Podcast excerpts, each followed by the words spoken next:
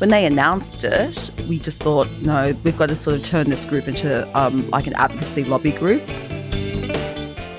It's just going to be mayhem. I mean, I it's bumper to bumper traffic now. These buses and trucks are all going to end up on Bunnerong Road, Anzac Parade, on, on different beaches. Here we are again dredging the bay, and they're going to have to do a lot of maintenance dredging after that. So you can just imagine what that will mean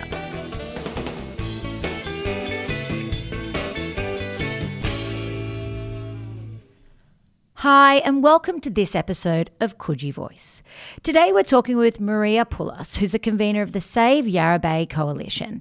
We're talking about the proposed cruise ship terminal at Yarra Bay, the impact it will have on our local community, including our roads and environment, whether or not there's a business case, and the thoughts from the La Perouse Land Council.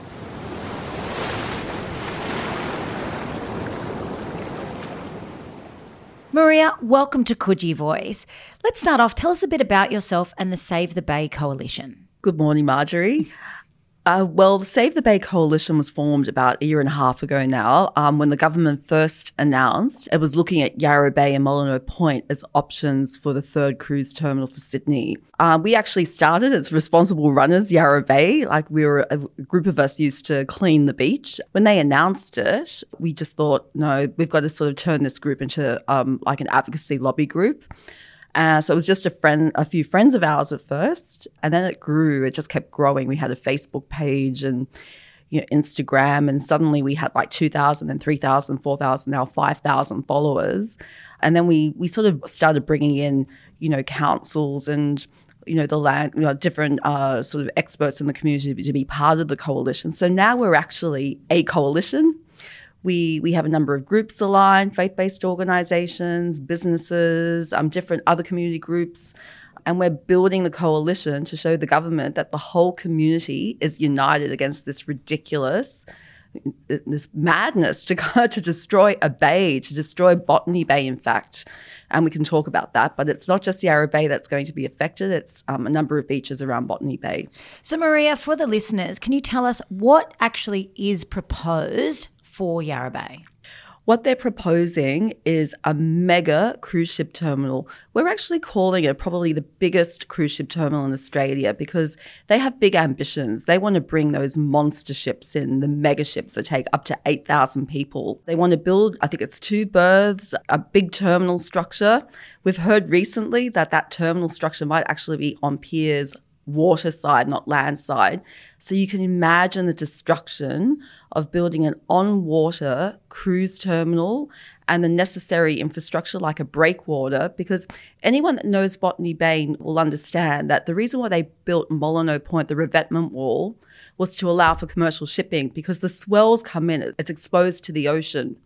So to build a cruise terminal, uh, you need a breakwater, and that's going to take up most of the bay.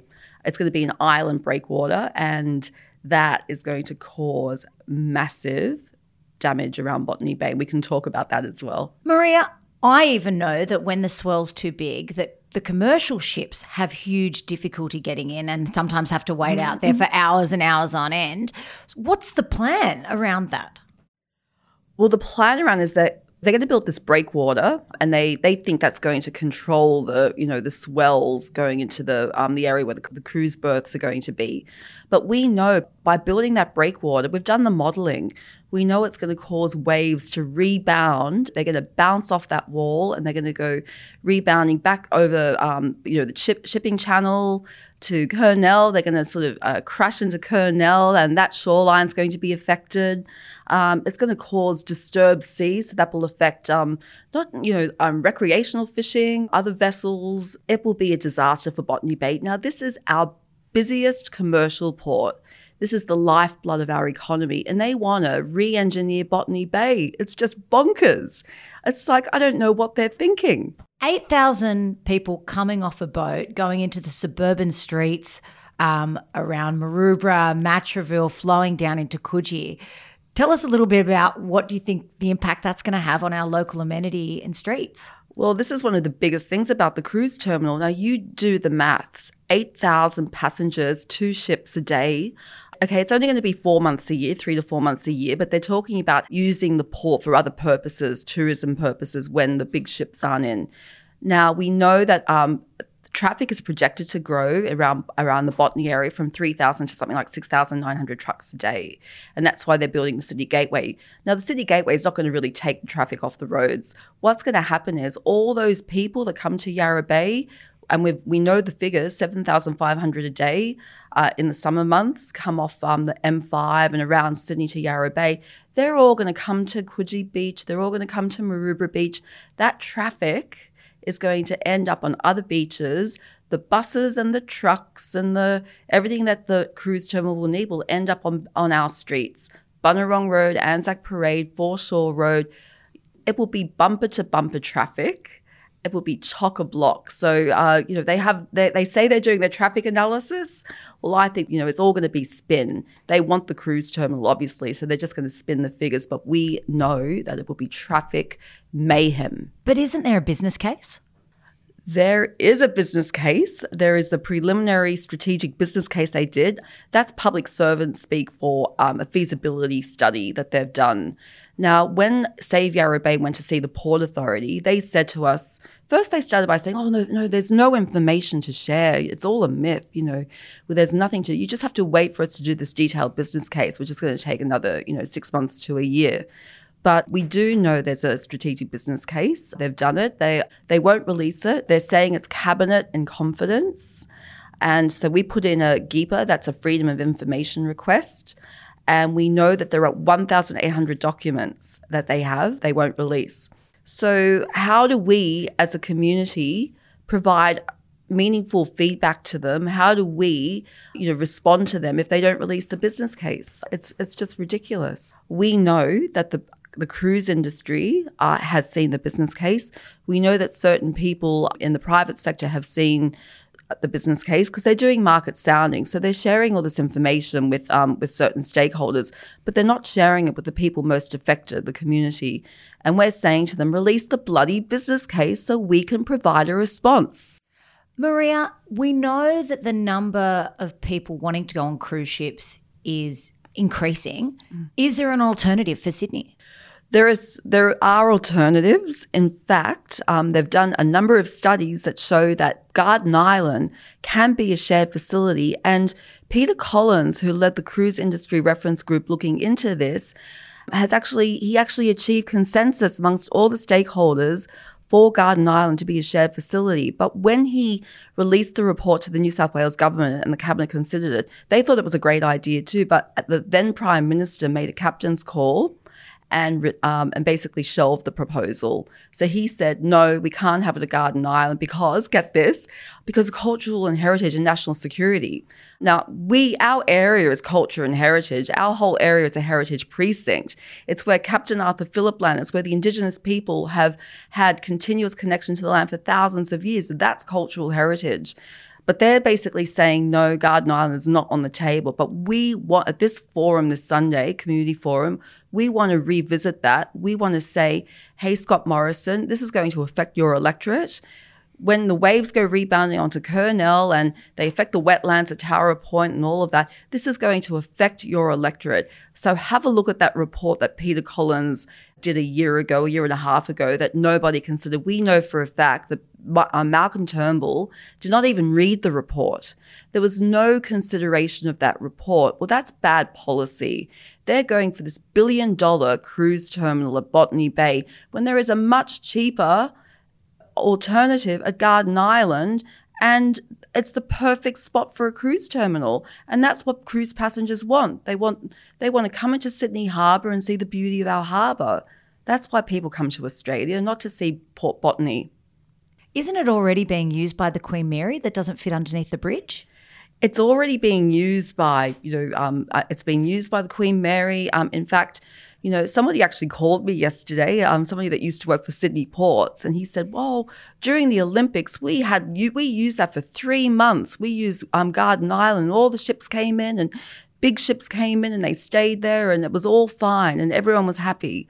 Well, I don't, I don't care if they say the Navy's expanding. That that facility is is big enough to take an expanding Navy and to take a cruise terminal. Maria, you know, the boats arrive 6 a.m., people are disembarking from 7 a.m. Anzac Parade is chock a block as it is. It's really hard getting up and down Avoca Street anytime past 7.15. You know, thousands of people disembarking. What impact is this going to have on all of our local roads? It's just going to be mayhem. I mean, I it's bumper to bumper traffic now. These buses and trucks are all going to end up on Bunnerong Road, Anzac Parade on, on different beaches, people that come to Yarra Bay and La Perouse and all the be- uh, those beaches that will be affected.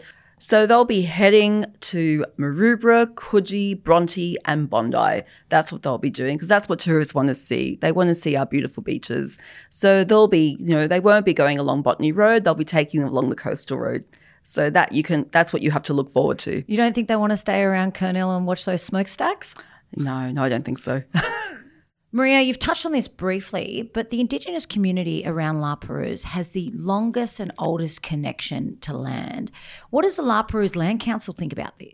They're against it. They're um, they've passed a resolution saying they oppose it. Um, we have a number of different groups down there that have formed um, to campaign against it. Uh, they're they're they're absolutely opposed. There's even talk of having a tent embassy on the beach in the future. So you know they're all organising and they're um they're going to stand. They they actually said to me the other day, we're going to stand in front of the bulldozers. This is going to be the end of our cultural fishing. This is the oldest established community in Sydney. And think how many times are they going to have this you know this land grab and sea grab? How many times are they going to be you know um, have their land taken from them? They they are the traditional owners and to have this put upon them has, has actually traumatized the community. Maria, as a supporter of the Uluru Statement myself, mm. have they been consulted? Well, you know, we have had this process now for a year and a half. The first time they were consulted was about two weeks ago, a few days after Save the Bay Coalition had the meeting with the Port Authority. So that says a lot, doesn't it? Like they've got this preliminary strategic business case, which has basically led them to deem the cruise terminal technically feasible to proceed to a detailed business case. And they didn't even speak to the Indigenous, the First Peoples, the, um, the La Perouse Land Council, or any other group in the community. It says it all, doesn't it? Maria, so who is then really lobbying the government behind the scenes to get this through? It's the cruise lines, in particular Royal Caribbean. Royal Caribbean has been pushing for a long time uh, because it wants to build the wants to bring these monster ships in that don't fit under the harbour bridge. So they need this. They say they need this third, third cruise terminal. They've actually said that they will partner with the New South Wales government to build this. They're going to contribute to the cost of building it, and they're now looking for joint venture partners and other investors. So they're the major culprits, which is why we've announced a boycott of Royal Caribbean. So we're joining other groups around the world in boycotting Royal Caribbean, and we ask everyone to join that, um, spread the word, get on Twitter, Facebook, Instagram, and let's build that that campaign. It's like a mini campaign under the big campaign. So, if anyone would like to get involved with the Save Yarra Bay Coalition, how can they do that? They can follow us on Facebook. We're at Save the Bay Coalition uh, on Facebook. Um, we're on Instagram, Save Yarra Bay. We're also on Twitter now. We also have a website, saveyarrabay.com. We have a number of protest actions planned in the next couple of months. Three, in fact, one outside the information sessions that the Port Authority will be holding at Prince Henry Centre at Little Bay, one at the Overseas Passenger Terminal when Royal Caribbean come in, and the other will be on the water protest in January or February, which dates to be advised. We're going to have boats and paddle, you know, uh, uh, surfboards and other vessels on the water with signs and the media present uh, protesting. And we'll also have a music event on the beach on the same day. But there's lots of ways as well, letter writing that uh, will announce different actions on the Facebook page and just keep bringing people of influence and people with expertise to the coalition. Because what we're doing as well is we're trying to build an evidence base for when they do have the formal consultations. So we want economists, we want marine biologists, we want engineers and hydrologists and hydraulics experts, anyone that can provide some useful information to us and help us build that community case, please come come and speak to us. Maria, are there any dangers associated with building a cruise ship terminal in Yarra Bay?